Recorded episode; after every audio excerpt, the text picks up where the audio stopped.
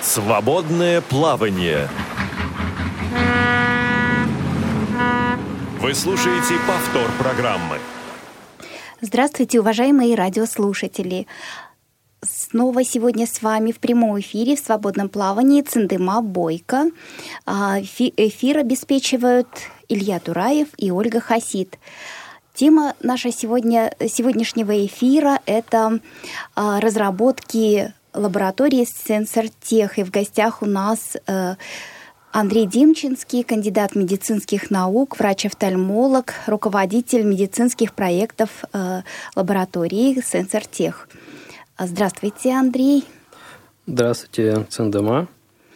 Ну и скажу, что практически с самого начала нашего эфира мы готовы принимать телефонные звонки по номеру 8 800 700 16 45 и скайп-сообщение по, э, то есть скайп-сообщение радио.воз. И еще сообщение смс и WhatsApp можете посылать по номеру 8 903 707 26 71. Андрей, вам слово. Расскажите, пожалуйста, немного о самой лаборатории, когда и для чего и кем она была создана. Благодарю.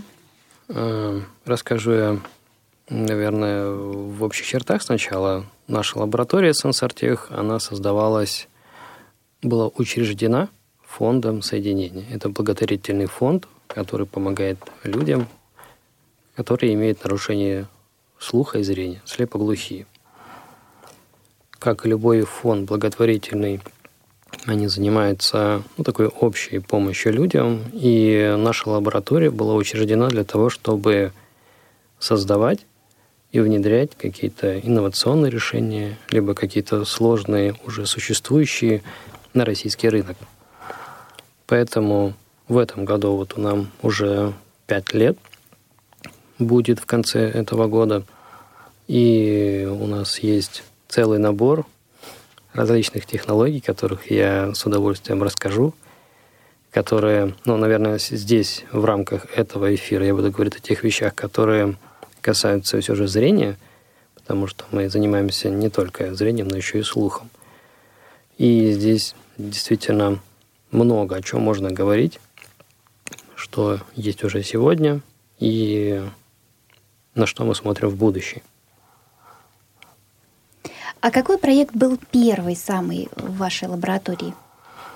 Наш самый первый проект, он был у нас один из самых и крупных за всю деятельность лаборатории. Это были бионические глаза. Так мы их знаем в простонародье. По-медицински это ретинальные протезные системы. Это такие маленькие специальные устройства, которые устанавливаются непосредственно в глаз – слепому человеку. И маленькими токами мы как бы оживляем нейроны и подаем сигнал в мозг. И транслируем, собственно, картинку с камеры в мозг. Для этого использовалась такая внешняя система. Внешне она выглядит очень просто. Это очки с камерой. Это такой маленький блок на поясе, который обрабатывает изображение – а потом транслирует его в глаз. А это не то же самое, что Элвис? Нет. А, значит, в общих чертах это действительно очень похожие технологии, потому что принцип работы, когда есть вот эта вот внешняя система с камерой и обработкой изображения, когда есть маленький чип с электродами, которые стимулируют нейроны, вот эта общая концепция, она одинаковая и там, и там. Однако есть одно принципиальное и очень важное отличие между этими двумя решениями.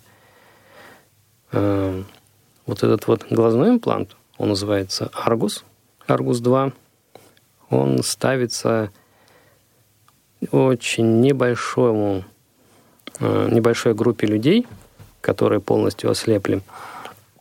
Поэтому мы не можем с помощью этой технологии помочь большому количеству людей. И связано это с тем, что, наверное, сейчас придется немножечко погрузиться в медицинскую часть. Вот мы с вами видим, точнее, воспринимаем свет такой тканью, как сетчатка. Наверняка многие о ней слышали. И вот в этой сетчатке, она как пирог, состоит из нескольких слоев клеток. Есть один, который как, как бы как переключатель. Он поглощает свет и трансформирует его в электрический сигнал, который потом уже идет в мозг. Так вот, есть заболевания, при которых вот эти клеточки, они гибнут. При этом э, все остальные, которые выполняют функцию проводника, ну как провода, кабеля, они остаются живыми. И вот такое заболевание характерно для очень немногих, и называется оно пигментный ретинит. Есть еще ряд заболеваний, которые действуют, как бы работают похожим образом, но э, часто сопутствует этим заболеваниям еще целая группа патологий, поэтому таким людям очень редко ставят подобные системы. В общем, если говорить коротко, то вот этот вот глазной имплант, он ставится людям с пигментным ретинитом.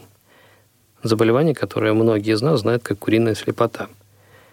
А вот если говорить о Элвисе, то эта технология ставится уже непосредственно в мозг.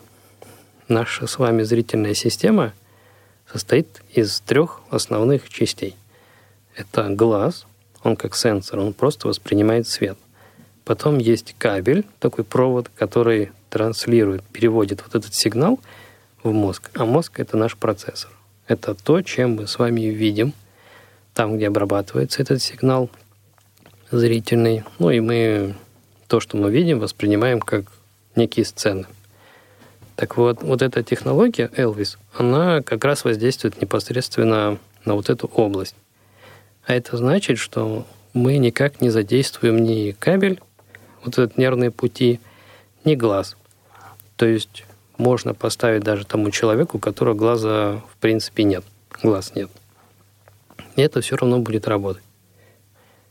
А если у нас э, как бы исчезают вот эти ограничения по глазу, то это значит, что мы можем помочь огромному количеству людей, которые ну, вот, вынуждены оказались в ситуации, когда живут э, в темноте, как-то часто говорят, которые ничего не видят. То есть я правильно понимаю, что вот Элвис можно поставить даже тем, у кого протезы глазные, да? Так. Ну, чисто теоретически, конечно, да. Но сейчас у меня есть сомнения по поводу, что такая комбинация просто встретится. Потому что все же в первую очередь кандидатами на эту операцию будут люди, у которых нету ничего, ни глазных имплантов, ни каких-либо других. А скажите, пожалуйста, еще вот насколько удачны были вот э, бионический глаз? Что сейчас происходит с теми людьми, которые, которых, у которых вот это есть уже?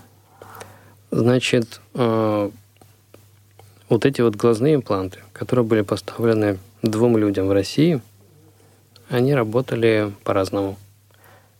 Это надо понимать, это важная деталь, потому что мы все разные, мозг у нас разный, глаза у нас разные, э, разный как бы уровень поражения глаза и так далее. Поэтому у нас получилось так, что вот Гриша первый и Антонина вторая, у них были свои плюсы, что ли, или минусы. Например, Антонина, она лучше читала. Угу. Так получилось. Григорий лучше ориентировался в пространстве он лучше ориентировался, вот смотря на какие-то большие объекты и перемещался. Он даже в магазин бывало ходил. Поэтому можно однозначно сказать, что эта технология полезная, и она делает жизнь людей, которые полностью ослепли, однозначно лучше. Здесь я всегда цитирую Гришу, который как-то нам сказал, что если я не пользуюсь этой системой – мне ее не хватает. Эта фраза значит для нас, что какая бы ни была польза, какой бы там картинка ни была, э, она делает его жизнь лучше. А вот у нас еще, Андрей, возникли вопросы после... Да, кстати, скажу радиослушателям, что э, примерно месяц назад мы были на презентации э, вот как раз импланта, да, по-моему, называется. Это то есть импланта это Элвис, который, эм, ну вот предполагается, что в мозг в, внедряется некий чип а, и камера и приемник, да, получается, он на поясе, который находится. И вот э, возникли вопросы, насколько это безопасно для мозга, для работы, и есть ли опасность повредить какие-то поверхности. Это все-таки внедрение в... Давайте я буду э, шаг за шагом Давайте. постараюсь развеять все эти сомнения, угу. точнее страхи. Они не безосновательны, конечно, потому что мы все-таки лезем в мозг, если говорить о глазном импланте, который ставится в глаз, который не видит, то если даже что-то пойдет не так, то, ну, грубо говоря... Пострадает только глаз. Да, которую и так не видит. Поэтому, грубо говоря, это не, супер, не очень страшно. Если же мы говорим о мозге, который сохранный и вообще-то отвечает не только за зрение, но и за все остальное, если там возникнут проблемы, то они будут ощутимы. Поэтому вопросы о безопасности, конечно, возникают. Здесь, во-первых, сами операции на мозге, ну, как вот, как вид нейрохирургии, э, они проводятся очень давно, тысячами, миллионами, и сама технология, она очень хорошо отработана. То есть, если это опытный хирург, если соблюдаются все требования то, что называется септики, антисептики, ну, то есть все вот эти медицинские манипуляции, то вероятность каких-то осложнений, типа инфекции и так далее, они минимальны. Это первое. Второе, а, вот эти импланты, имплант, который мы создаем, как технологии, вообще как имплант в мозг, это, она не первая. Уже довольно-таки давно ставят другие импланты для лечения других заболеваний, например, Паркинсон, для болевых синдромов, их купирования и так далее. То есть здесь сама технология имплантации вот таких протезов, она тоже отработана. То есть здесь у нас нет рисков, что мы создаем что-то с нуля угу. и что-то очень рискованное. И третье, в любом случае – до того, как технология ставится человеку, какому-то добровольцу, самому первому, технология проходит целый ряд регламентированных этапов, когда проводят испытания на маленьких животных, на больших животных, а, оцениваются вот эти вот всякие физические токи и смотрят, насколько это безопасно для, ну, для ткани, для ткани мозга сравнивает с опытом, который был с другими имплантами, которые ставят уже давно. Если все хорошо, тогда мы уверены в том, что поставив такой имплант в мозг, мы как минимум не превысим те риски, которые есть сегодня в других технологиях. Ну вот каким образом ведется отбор тех, на ком это будет, э, ну, те первые, кто будет э, испытывать этот, э, эти технологии? Сейчас мы пока что собираем только анкеты. Люди, которые желают быть добровольцами в группе первых, они заполняют специальную анкетку, где описывают свое заболевание, свою ситуацию – и когда мы дойдем до этапа вот этих первых испытаний, мы смотрим эти анкеты предварительно, зовем их, начинаем дополнительное обследование проводить, опросы и так далее. Ну, вот это классическая история для подобных медицинских проектов. А если же говорить немножечко более прицельно по поводу того, кто предварительно может быть потенциальным вот таким участником, то здесь есть ну, жесткие критерии. Это возраст от 24-25 до 65. Это раз. Второе – это отсутствие каких-то общих заболеваний организма э, по типу выраженного диабета, коллагенозов. Это то, что называют системные какие-то заболевания. Они могут стать противопоказанием. Это психические заболевания. Вот. А все остальное, какие-то нюансы уже более-менее как это, детальные, они будут известны ближе, ближе к этому этапу. Тогда мы сможем сформировать такой большой список со всеми, всеми, всеми вот этими, то, что называют критерии включения и исключения, с которыми можно будет ознакомиться, посмотреть, предварительно подхожу я или нет, подать заявочку, и а тогда куда? мы уже обследуем. Куда подать заявку? Ну вот сейчас мы отправляем тем, кто нас звонит, пишет анкету. Это Google форма, она всем доступна. Либо сами заполняют, либо родственники заполняют. И мы, собственно, из вот этих анкет собираем базу претендентов. То есть это на сайте лаборатории, да, я понимаю? Ну, это мне на самом деле самому надо посмотреть, потому что на сайт лаборатории я давно сам не заходил. Но когда это непосредственно ко мне обращаются или кого-то на меня переводят, я лично просто отправляю эту анкету. Хорошо, я... тогда, наверное, можем сказать радиослушателям, что желающие могут обратиться в том числе и к нам на радио, и мы обязательно все контакты вам передадим, да? Так,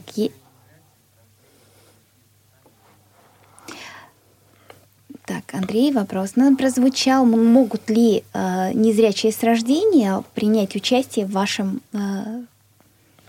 Я понял.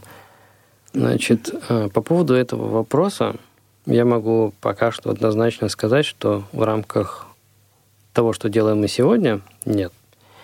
Э, этот вопрос возникает. Здесь я могу сказать почему. Потому что нам, мы же ставим вот этот вот маленький электрод в ту зону, которая отвечает за зрение.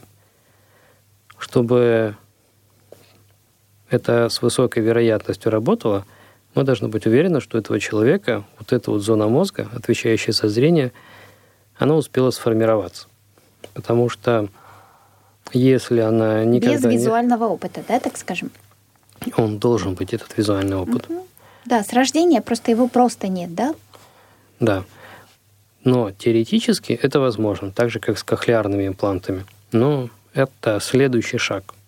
Сначала ну, это обязательный шаг, когда сначала ставят людям, у которых этот опыт есть, когда мы точно знаем, что у них эта зона мозга сформирована, а потом уже пробуем на, в тех случаях, когда человек не видит с рождения. Ну и плюс, несмотря на то, что люди спрашивают, и довольно-таки часто – пока что у нас не было добровольцев, родителей, которые бы сказали, что вот возьмите моего ребенка, поставьте ему имплант, в отличие от тех, кто уже когда-то видел и говорят, проводите испытания, что хотите, но я хочу что-то видеть.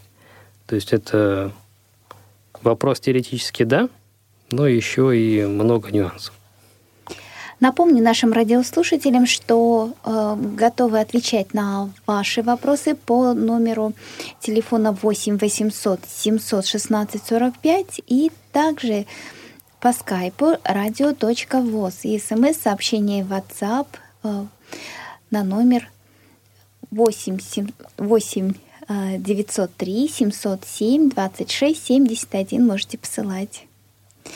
Да, Андрей, можете продолжать. Так. На чем мы остановились? Да, мы говорили о том, что детям вы, то есть нет желающих особо родителей, которые бы э, установили имплант, ну, то есть готовы были бы установить, да? А на данный момент, скажите, много желающих вот заполнили анкеты? Э, на данный момент человек 30 с того момента, как мы это все широко анонсировали – ну, здесь есть еще люди, которые просто прошли мимо. Есть желание, но они еще не заполняли.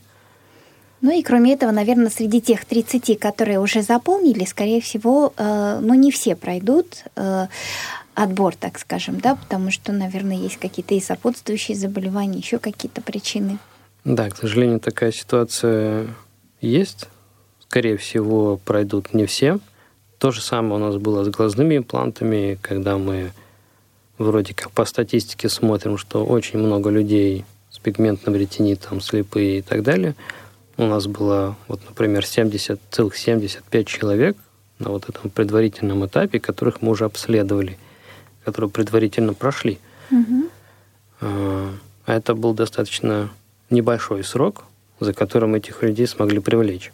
И среди них получилось, что вот три человека, которые смогли нормально пройти. Всего три человека. Потому что очень было много сопутствующей различной патологии. А когда планируется уже первые испытания? Первые испытания мы планируем провести на человеке в 2023 году. Вот такой у нас план. Сейчас мы проводим испытания на животных. Сразу скажу, э, это всегда звучит, такие испытания, как опыты какие-то, где там животных мучают. Этот вопрос тоже возникает, поэтому я его сразу закрою. То в рамках вот наших исследований нам вообще не нужно никого слепить. Животные нормальные, мы просто закрываем им глаза. Угу. То есть э, они, ну так скажем, завязанными закрытыми глазами, да, и вы проверяете, насколько они способны ориентироваться, что-то, скажем, реагировать на что-то, да? Да, ну так, так будет, потому что мы на, вот, на макаках планируем это провести первые испытания в, где-то в декабре, ну, в конце года. И вот план такой, то есть не, нам в рамках вот этой технологии не надо животному вредить, чтобы что-то проверить. И подробно расскажите, пожалуйста, из чего состоит. То есть мы э, так коснулись этой темы, но подробно вот э, не рассказывали. Так, хорошо. Тогда давайте представлять, как все это выглядит. Значит, э, как и вот глазного импланта, есть внешняя часть, которая состоит в первую очередь из э, элемента, который берет изображение, камеры. У нас это такой обруч, который вешается на голову. Ну вот я для тех, кто э, знает, что такое вот э, наушники костной проводимости, да, вот они как ободок проходят по затылку. Ну да, это я поясняю так. Да, спасибо. Значит, э, еще это похоже на магнит какой-то такой, как в мультиках раньше было, если кто помнит, как полукруг, Ладно, я не буду, э, я не смогу. Ну, в принципе, проходит ободок вот этот а, по затылку, и на концах такие две камеры, они как-то, наверное, то ли рожки, то ли ушки, вот такие вот а, получаются у человека, когда он надевает их. У меня такое было ощущение, потому что на презентации как раз я примерила на себя внешнюю часть этого оборудования. Да, и вот по этому обручу на затылке есть еще небольшой такой э, элемент, выступ, в котором находится антенна. Это такой элемент, который позволяет беспроводным образом передавать сигнал, собственно, сам имплант. Кроме этого обруча, в, не, в этой нервной системе есть еще небольшой бортовой компьютер. Назовем его так. Такая маленькая коробочка с кнопками включения, там, регулирования различных режимов – он обрабатывает изображение, просто носится. А после того, как сигнал обработался, он обратно возвращается к этому обручу и через вот эту антенну транслируется на ту часть импланта, которая ставится а, в мозг и находится там постоянно. Внешне это никак не будет видно, потому что вот этот чип, как мы его называем, он находится под кожей. То есть там нету торчащих проводов из головы и так далее.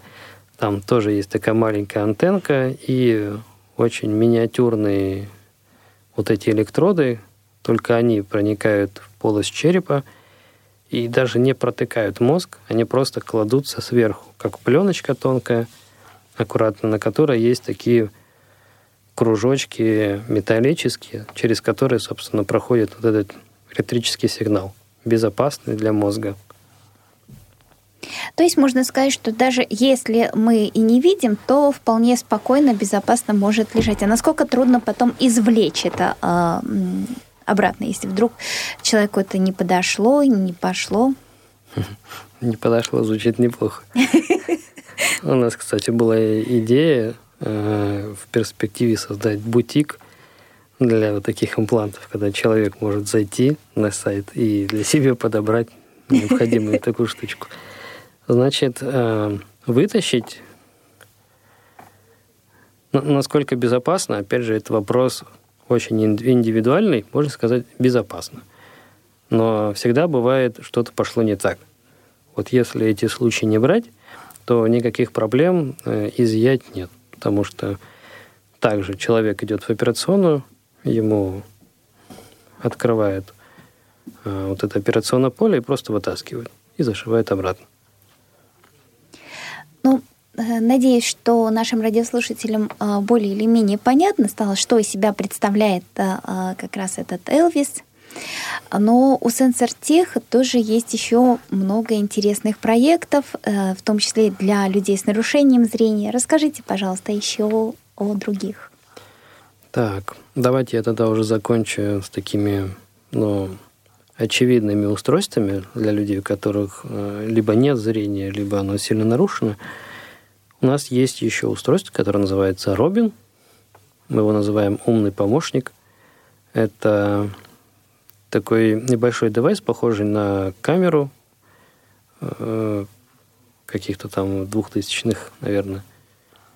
И вот это устройство, оно определяет предметы, там используются алгоритмы искусственного интеллекта, машинное зрение определяет, может быть, даже конкретных людей, можно внести просто в базу данных конкретного человека, пускай это будет, например, мама, и человек, когда сканирует пространство, то это устройство озвучивает. Человек, человек, а потом говорит «мама».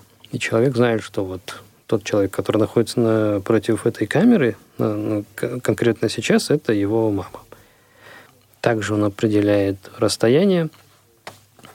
И сейчас в разработке еще чтение текста, определение дорожных знаков, транспорта, вот такие элементы. Это именно помощник. Это не то устройство, которое полностью делает слепого или слабовидящего человека мобильным, но оно расширяет его возможности в плане самостоятельности и безопасности. А чем отличается Робин от того приложения, которое тоже ваша разработка, это определитель предметов? Значит, определитель предметов, ой, предметов, предметов – это приложение на телефон, в котором есть, насколько я знаю, сейчас три, три группы объектов, которые он определяет – там используется встроенная камера. Ну, это такое небольшое дополнение для людей, которые могут бесплатно определять какие-то вот такие вещи. То есть это чисто компьютерное зрение, там нет ни дальномера, ни вот этих вот вещей никаких нет. Это включаем телефон, включаем это приложение, и он определяет некоторый объект. Также есть еще приложение, которое определяет купюры. Я знаю, что многие слепые слабовидящие сейчас им пользуются. Да, я пользуюсь и очень даже да, успешно. Вот это из той же серии. Тоже компьютерное зрение, просто там он купюры определяет, а определитель предметов, он определяет конкретные предметы, которые там в базе забиваются и периодически обновляются. То есть Робин, он э, примерно тоже содержит в себе, скажем так, определитель предметов, но его функции более расширенные, да? Да, там гораздо больше предметов, э, там совершенно другие алгоритмы используются для этого. И там есть еще другой набор функций, он как швейцарский нож. Есть просто нож, это вот этот определитель предметов, а это швейцарский нож, где там и то, и все, и он такой вот универсальный и может быть использован в различных ситуациях. Но вы, это уже готовый продукт, который э, распространяется, да? Да, Робин, он продается. Так, а стоимость его? Ох, какой сложный вопрос вы мне задали. Я не знаю. Ну, наверное, этот вопрос самый эм, интересный для наших радиослушателей. Э, смотрите, я вам примерно скажу, потому что я вот за ценообразованием не слежу, но я точно знаю, что он стоил 150 тысяч рублей. Если сейчас что-то изменилось, извините, э, не знаю. Угу. То есть это первоначальная была стоимость. А скажите, вот э, в сети постоянно читаю информацию, что вот эти э, устройства передаете а, в школы, интернаты детям, да, как призовой фонд в разных конкурсах участвует? Да, у нас было несколько, как это называется? Ну, таких акций, скажем, да? Да, ну, да, да, назовем это акции. Мы как-то получили грант, в рамках которого э, смогли детям реализовать, по-моему, 5-15 устройств. Э, были меценаты, которые оплачивали это устройство, и вот в рамках таких конкурсов мы раздавали эти устройства. То есть, если у нас появляется возможность вот с помощью какой-то грантовой системы, либо кто-то за свои личные средства может кому-то купить, то мы это вот таким образом и раздаем. А вот это устройство обновляется, наверное же, все-таки какая-то есть система, основа, да, то есть платформа, на которой а, вот это все находится, ну, то есть возможности, и потом обновлять все это можно, наверное, же связь по э, интернету э, имеется, да? Да, конечно. Это устройство, во-первых, подключается к телефону. И программ, ну, тут программное обеспечение на борту этого устройства, оно всегда обновляется. Обновляется ну, то, что называется баги, фиксит, uh-huh. ну, какие-то проблемные ситуации. Это обязательно. Второе – это сама база вот этих вот предметов. Потому что сам процесс обучить компьютерное зрение, определять какие-то объекты, э, ну, это задачка нетривиальная. Поэтому сразу все, что мы хотим, чтобы это вот ты вышел и смотришь, он определяет тебе абсолютно все, это, в принципе, невозможно. Поэтому шаг за шагом, если мы успели научить э, вот это машинное зрение какие, определять какие-то объекты, он, эта система обновляется. И человек может определять какую-то новую группу объектов. Вот, как я говорил, это дорожные знаки, это чтение текстов, то, что сейчас в работе – Потом люди, которые пользуются этими системами, они просто обновятся и смогут читать, видеть эти знаки. Как пример. Так я правильно понимаю, что это все-таки дополнение, э, не то что дополнение, а приставка, скажем так, мобильному телефону, да? И всю информацию получает человек через телефон, да, получается? И камеры тоже телефона используются, или же самого устройства? Нет, значит, устройство, оно это как самостоятельное технология. К ней подключать можно наушники, причем как проводом, так и беспроводные наушники. Вся информация о том, что мы видим, она может транслироваться в эти наушники. Не обязательно подключать телефон, просто через телефон им проще управлять. Настраивать, там, обновлять программное обеспечение и так далее. А так при работе, при использовании телефон не нужен. А размеры его можете описать, например, вот хотя бы, и вот какой формы, что из себя представляет? Так, значит, э, это можно представить брусок, наверное, сантиметров 15, и в длину, высоту, ширину где-то сантиметров 8, и то есть такой м- кирпич такой, скажем, да? Да, давайте назовем его кирпичом, только у него бока, они скошены. Угу. Там они не угловатые, а вот то, что называется биоформа такая. Угу. Скругленная сильно, и в руке, когда ты держишь, оно по ощущению, как, не знаю, труба, что ли. Угу. Вот настолько не скругленные. Вот э, и это устройство, как много людей, кроме того, что вы вот по э, различным проектам да, передаете, э, покупают у вас в компании? Еще один сложный вопрос, который я никогда не погружался, но из того, что я слышал, по-моему, месяца два назад, когда ребята обсуждали этот вопрос поднимался, там было около 40 устройств. Ну, это неплохо, конечно, да. И и еще одно устройство мы с вами не а, обсудили. Это, да, я еще прежде напомню наши контакты, что есть еще возможность у радиослушателей дозвониться, задать вопросы Андрею по номеру 8 800 716 45 skype-radio.voz и смс WhatsApp сообщение можно отправлять по номеру 8 903 707 26 71. Да, Андрей, и симулятор зрения, да? Так, симулятор зрения, да. Это еще одна технология, которая вместе с имплантом глаз у нас запустилась. И появилась она как часть вот этого проекта с бионическими глазами. Почему? Потому что, когда мы поставили эти импланты, человека нужно научить новому вот этому бионическому зрению. Оно очень сильно отличается от того, что мы с вами привыкли, те, которые когда-то видели – и эти люди, они как, как дети. Вот он родился, он видит что-то непонятное, и вот этому нужно мозг научить, чтобы он использовал это как, как-то полезно. И нам, как реабилитологам, очень сложно понять, как объяснить человеку, что он сейчас видит, если мы понятия не имеем, как он видит. Ну, то есть мы не видим его глазами. Поэтому мы сделали симулятор бионического зрения и наблюдали объекты различные, которым обучали этого человека, и подсказывали, что вот, например, это кружка, потому что, когда мы смотрим на нее, мы видим вот здесь вспышки, здесь вспышки. То есть таким образом мы понимаем, что это кружка.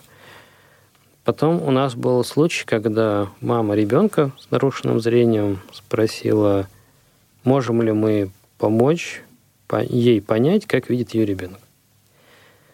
Тут мы запустили проект, который расширил этот симулятор, и мы смогли создать систему, с помощью которой мы можем увидеть, как видит конкретный человек.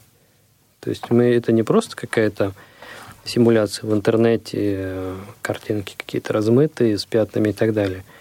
Мы берем данные от доктора, вот человек обследовался, мы берем эти данные – вносим в эту программу, и затем с помощью виртуальной реальности надеваем шлем на голову, либо это мобильное устройство, телефон, есть мобильные такие VR-очки, и можем посмотреть, с какими ограничениями, с какими сложностями сталкивается тот или иной человек. Здесь это полезно и как для родителей, родственников и так далее, так и вот мы беседовали э, с преподавателем из школ, в которых учатся слабовидящие детишки. Вот мы с вами общались на эту тему, да? Ну да, я сейчас, наверное, даже приведу несколько примеров из, собственно, своей жизни, э, где конкретно считаю, что могло бы пригодиться вот это устройство, потому что э, у меня вот тот самый как раз пигментный ретинит, о котором мы сегодня уже говорили, и еще чуть-чуть поговорим поподробнее, да. Ну и вот особенности этого зрения таковы, что, а, значит, во-первых, сумеречное зрение практически отсутствует, а во-вторых, э, когда ты резко попадаешь из яркого солнца, хотя это характерно и для всех хорошо видящих людей, но у нас это особенно.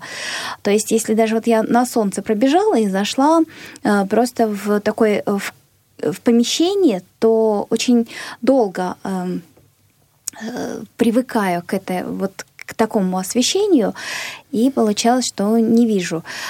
Это один момент. А второй, э, например, если очень а, комфортное освещение и шрифт такой контрастный, все хорошо, я тоже могла читать, но стоило чуть-чуть бледнее вот этот контраст, меньше, да, то а, уже совсем ничего не читаю. Так вот, один момент такой был. Значит, э, учитель немецкого языка у меня очень а, замечательный, ничего не могу сказать, она привила и любовь к языкам, и давала творчески все. Но вот этот момент она абсолютно не учитывала, что зрение бывает разное. Видимо, однажды как-то повезло а, мне, ей, ну, в общем, я прекрасно прочитала текст, он был написан покрупнее, и как-то освещение, видимо, соответствовало. А потом уже э, не получалось у меня так и она каждый раз говорила, вот я теперь знаю, что ты умеешь читать, и вижу, что ты на этот раз не подготовилась. И у нас как-то так получилось время такое, что три оценки давалось. Чтение, говорение, аудирование. Так вот, у меня аудирование, говорение 5, а чтение 2, но очень было нелогичное. А, поэтому... И второй момент, например, бежишь, она... Ты почему не здороваешься? А я вас не увидела. Меня, такую большую, ты не увидела. А на самом деле так оно и есть. Вот, то есть, возможно, было не то освещение, и ты, естественно, можешь не увидеть. Хотя ты не слепой. Вот такие моменты в жизни бывают. Поэтому, конечно, а, как э, при подготовке тифлопедагогов и вообще педагогов э, к работе с детьми с нарушением зрения, я думаю, вот такие симуляторы, они были бы очень полезны не только даже преподавателям, но и студентам вообще вузов. Да, кстати, вот в этом семействе этих симуляторов, у нас целое семейство э, для различных приложений, и вот в нем есть специальный, специальная версия для тифло-переводчиков. Также переводчики, да? Угу, да-да-да. И Тифлокомментаторы, да, наверное? Точно, да, то есть э, переводчик, сурдопереводчик, да, это да. тифлокомментатор. Значит, мы его сделали так, чтобы люди, которые занимаются этой профессией, они могли заранее подготовиться к какой-то постановке, к какому-то театральному выступлению – либо это выставка. И с помощью так называемой 360 камеры, которая может, ну, как бы снимает камеру, это не просто прямо, а везде. И сзади, и слева, и справа, и сверху. Мы делаем вот такое видео, чтобы можно было надеть VR-очки на этого человека, и он, крутя головой, мог себя почувствовать в этом месте. Например, мы записали постановку какую-то. Вот он смотрит эту постановку, и мы запускаем симуляции с различными глазными заболеваниями. Выраженная катаракта, отслойка сетчатки, пигментный ретинит там, и так далее. И посмотрев эту сцену глазами разными, не просто как он себе представляет, там плохое зрение какое-то, а как видят разные люди, э, он мог бы более точно, не знаю, как-то универсально подобрать слова – чтобы ярче и понятнее писать ту ситуацию, которую ну, вот, оказываются эти люди. Поэтому есть и такая версия. Это особенно для слабовидящих, да, получается? Нет. Это вот именно для тифлокомментатора. Нет, в смысле хорошо... тифлокомментатор, который комментирует для слабовидящих. Да, да, да, да, да, конечно, угу. конечно. Поэтому здесь можно, ну, в принципе, все что вот в таком формате 360, хоть на улицу выходи, хоть дома снимай и так далее, ты просто надеваешь и с этими болячками изучаешь эти пространства. Как люди бегают, в какой они одежде, какое освещение, как, потому что человек, допустим, с катарактой, с выраженной, он может не воспринимать какую-то форму освещения, которая для тифлокомментатора не очевидна, как проблема. Вот такие даже нюансы есть. А как эти устройства распространяются и как они выглядят, что из себя представляет? Ну, это комплект устройств, ноутбук, это VR-очки, очки виртуальной реальности, ну, шлем, кто как называет, и, собственно, программа на этот компьютер. Вот и все. А ноутбук это э, можно использовать свой, да, обычно? На самом деле, да. А много ли вообще э, организаций, которые у вас уже приобрели, используют эту технику? А, нет. Вот, например, по тифлокомментированию пока что никого. Мы этот проект запускали при поддержке фонда Усманова. Это искусство, наука и спорт. Угу. Собственно, с их помощью мы смогли создать вот это решение, но оно пока что никак не пошло. То есть тифлокомментаторы пока это устройство не используют, да? Нет. А педагоги какие-то? А, вот мы хотели запустить с одним школой-интернатом проект, но вы же знаете, этот коронавирус, он многим попортил карты, поэтому несколько проектов. У нас еще была идея с проектом для э, детских офтальмологических клиник, когда родителям надевают на голову, ну, то есть обследуют ребенка, рассказывают, что заболевание, надевают им на голову этот шлем, и они могут посмотреть, как видит ребенок там школьную доску. Какие-то uh-huh. предметы обихода, чтобы могли своими глазами понять, с чем они сталкиваются, и, как это называется, осознать, и правильно помогать, правильно общаться, говорить на одном языке с этим ребенком. Тоже не пошла, потому что, потому что коронавирус. Ну, во-первых, коронавирус, а потом, э, наверное, все-таки слабая информированность вот тех, кому это непосредственно надо, да, я так понимаю?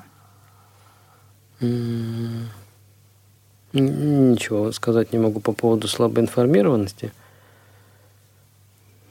Ну вот скажите, пожалуйста, мы еще помню э, в Камерате, когда был э, так, что у нас там проходила э, встреча, да, то вы демонстрировали как раз возможность еще людям слабо видящим э, улучшить свое зрение. Э, об этом можно поподробнее? Да, конечно. Значит, вот в этой вот этом семействе симуляторов есть э, дочка, очень сильно отличающаяся по принципу. Если тех, тех симуляторах, о которых я сейчас говорил, мы буквально делаем зрение хуже, угу. ну, то есть человек видит плохим зрением, то здесь у нас ровно наоборот. Мы с помощью вот этой технологии виртуальной реальности позволяем людям, у которых выражено нарушение зрения, именно выраженные, угу. не, не просто плохое зрение, выжить из того, что у них есть, еще больше. Вот угу. такая у нас подача. Потому что, к сожалению, бывают ситуации, когда человеку не помогает хирургия, не помогают какие-то лекарственные препараты, и он вынужден жить с тем, что у него есть. Врачи разводят руками, кому-то назначают там, какие-то капельки, биологически активные добавки или еще что-то, в надежде хоть как-то помочь. Здесь технология на самом деле очень простая. Не очевидно, но очень простая. Мы берем телефон, Сейчас это Android, он у многих есть, просто из кармана достаем. На нем есть приложение, вот это, оно запускается, настраивается, вставляется вот в эти мобильные VR-очки. Они стоят тоже очень дешево, там рублей 600 нужные. И человек может видеть лучше. Сейчас я поясню, каким образом, на нескольких примерах. Например, эм, вот как вы рассказали, у вас была проблема с контрастными объектами. Да. Если там невысокий контраст того, что вы смотрите, то это сильно ухудшало качество восприятия. Здесь на экране, поскольку это ну, обычный экран телефона, там есть всякие настройки самого экрана, можем сделать картинку контрастной. И через вот этот телефон, он же картинку берется с камеры, угу. как бы через вот этот вот весь этот процесс мы можем смотреть на то же, что и все остальные, но наши глаза будут видеть это более контрастно. То есть на более контрастную картинку, и тогда мы уже можем, как бы, имея свое зрение, им видеть какие-то более мелкие детали, либо в принципе что-то начать видеть. То есть это что-то типа лупы получается, только в, в, в телефоне, да? Да, это, можно сказать, цифровая лупа, но в очках. Угу. Это одна из функций. На самом деле мы можем просто надеть как очки и приближать, чтобы прочитать текст, либо увидеть то, что находится вдалеке. Это была одна, это коррекция цвета, можно сделать черно-белым, желто-черным, там каким-то еще, просто настроить саму эту картинку, как нам удобно и с каким форматом лучше видится – есть, например, э, режим горизонтальная лупа. Угу. У нас многие хорошо отзываются об этой функции, потому что она удобна для чтения. Если мы увеличиваем лупу, она увеличивает все. А здесь получается, что есть такая вот небольшая полоска горизонтальная, которая соответствует какой-то строчке текста. А сверху и снизу обычное увеличение. То есть я могу читать текст и понимать, где я его читаю, потому что я вижу всю остальную страницу. И еще в текущей версии есть настройка, которая позволяет людям, у которых нет центрального зрения, угу. видеть э, той зоны, блин, так много слов получается, той зоны, которую они привыкли видеть, поскольку они видят центром, они смотрят как-то как боком. Ну, У них есть какая-то привычная, привычная зона рядом с центром, через которую они все это наблюдают. Так вот, мы просто берем из центра этого экрана, который, на который он смотрит, вырезаем кусочек изображения и перемещаем в ту зону, которую он привык смотреть. Мы как бы и он смотрит прямо, и вот в этой привычной ему зоне он видит центр. Надеюсь, я понятно объяснил. Ну, ну в общем-то, э, не очень не понятно, очень, да? но э, похоже, что это очень полезная вещь и такая. Э, и, конечно, закономерный вопрос, насколько много уже пользователей такой техники. Я даже не считал, потому что... Ну, ну вообще она уже используется, да, активно? Да. Несмотря на то, что это то, что называется бета-тестирование, мы вот недавно его выпустили в тестирование. Многие, у нас человек 40 есть, которые скачали, ну вот, которые я отправлял. Плюс эта ссылочка была активна, просто люди друг друга высылают, и там совершенно неизвестно, как много людей это все поставило. Так, значит, а очки сами как они, э, где? Эти очки, они продаются в магазинах электроники. Я думаю, а, что почти во всех, да. Угу. Весь там есть еще функция дистанционного управления. Пока что я бы на нее фокус не делал, потому что ее нужно э, как-то подправить. Но это предполагает, что вот мы надели как очки, и с помощью пульта в руке просто управляем.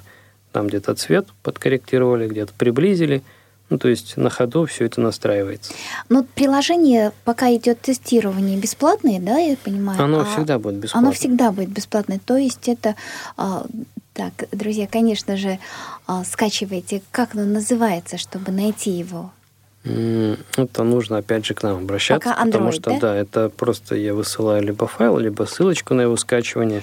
Хорошо, тогда обращайтесь к нам по, на наш э, адрес радио собакарадиовоз.ру. И мы все ваши контакты передадим Андрею, тогда так, наверное, да? Да, если у вас есть, допустим, какое-то место на сайте, я не знаю, я бы мог просто всю информацию с этими ссылочками прислать. Как удобно, на самом деле, кто-то может написать на сайт Сансартьяха, как-то напрямую на меня выходить или на mm-hmm. моих коллег. В общем, любой вариант, который возможен, мы используем. Как удобно. До конца передачи у нас остается буквально пара минут, и я бы хотела два слова э, сказать о генетических заболеваниях, вот о состоянии а, лечения э, этих заболеваний. Буквально так. две минуты, полторы. Так, значит, по генетике. Сейчас это активное направление. У нас в мире мы знаем, что есть один препарат люкстурна – пример PE65 и целая группа заболеваний, которые в разработке. Это очень перспективное направление, на которое у нас огромная надежда, потому что он позволяет нам помочь людям, которым раньше мы помочь не могли. И сегодня это активно также развивается и у нас, в России. Э, иногда у нас проходят проекты, когда мы можем бесплатно провести обследование, плюс есть различные квоты, например, в МГНЦ я бы предложил смотреть. И здесь важный момент, зачем это делать, допустим, генетику, потому что иногда она бывает недешевая для многих людей. Это надо делать, чтобы понять, подходит терапия доступна или нет, потому что других вариантов просто не существует.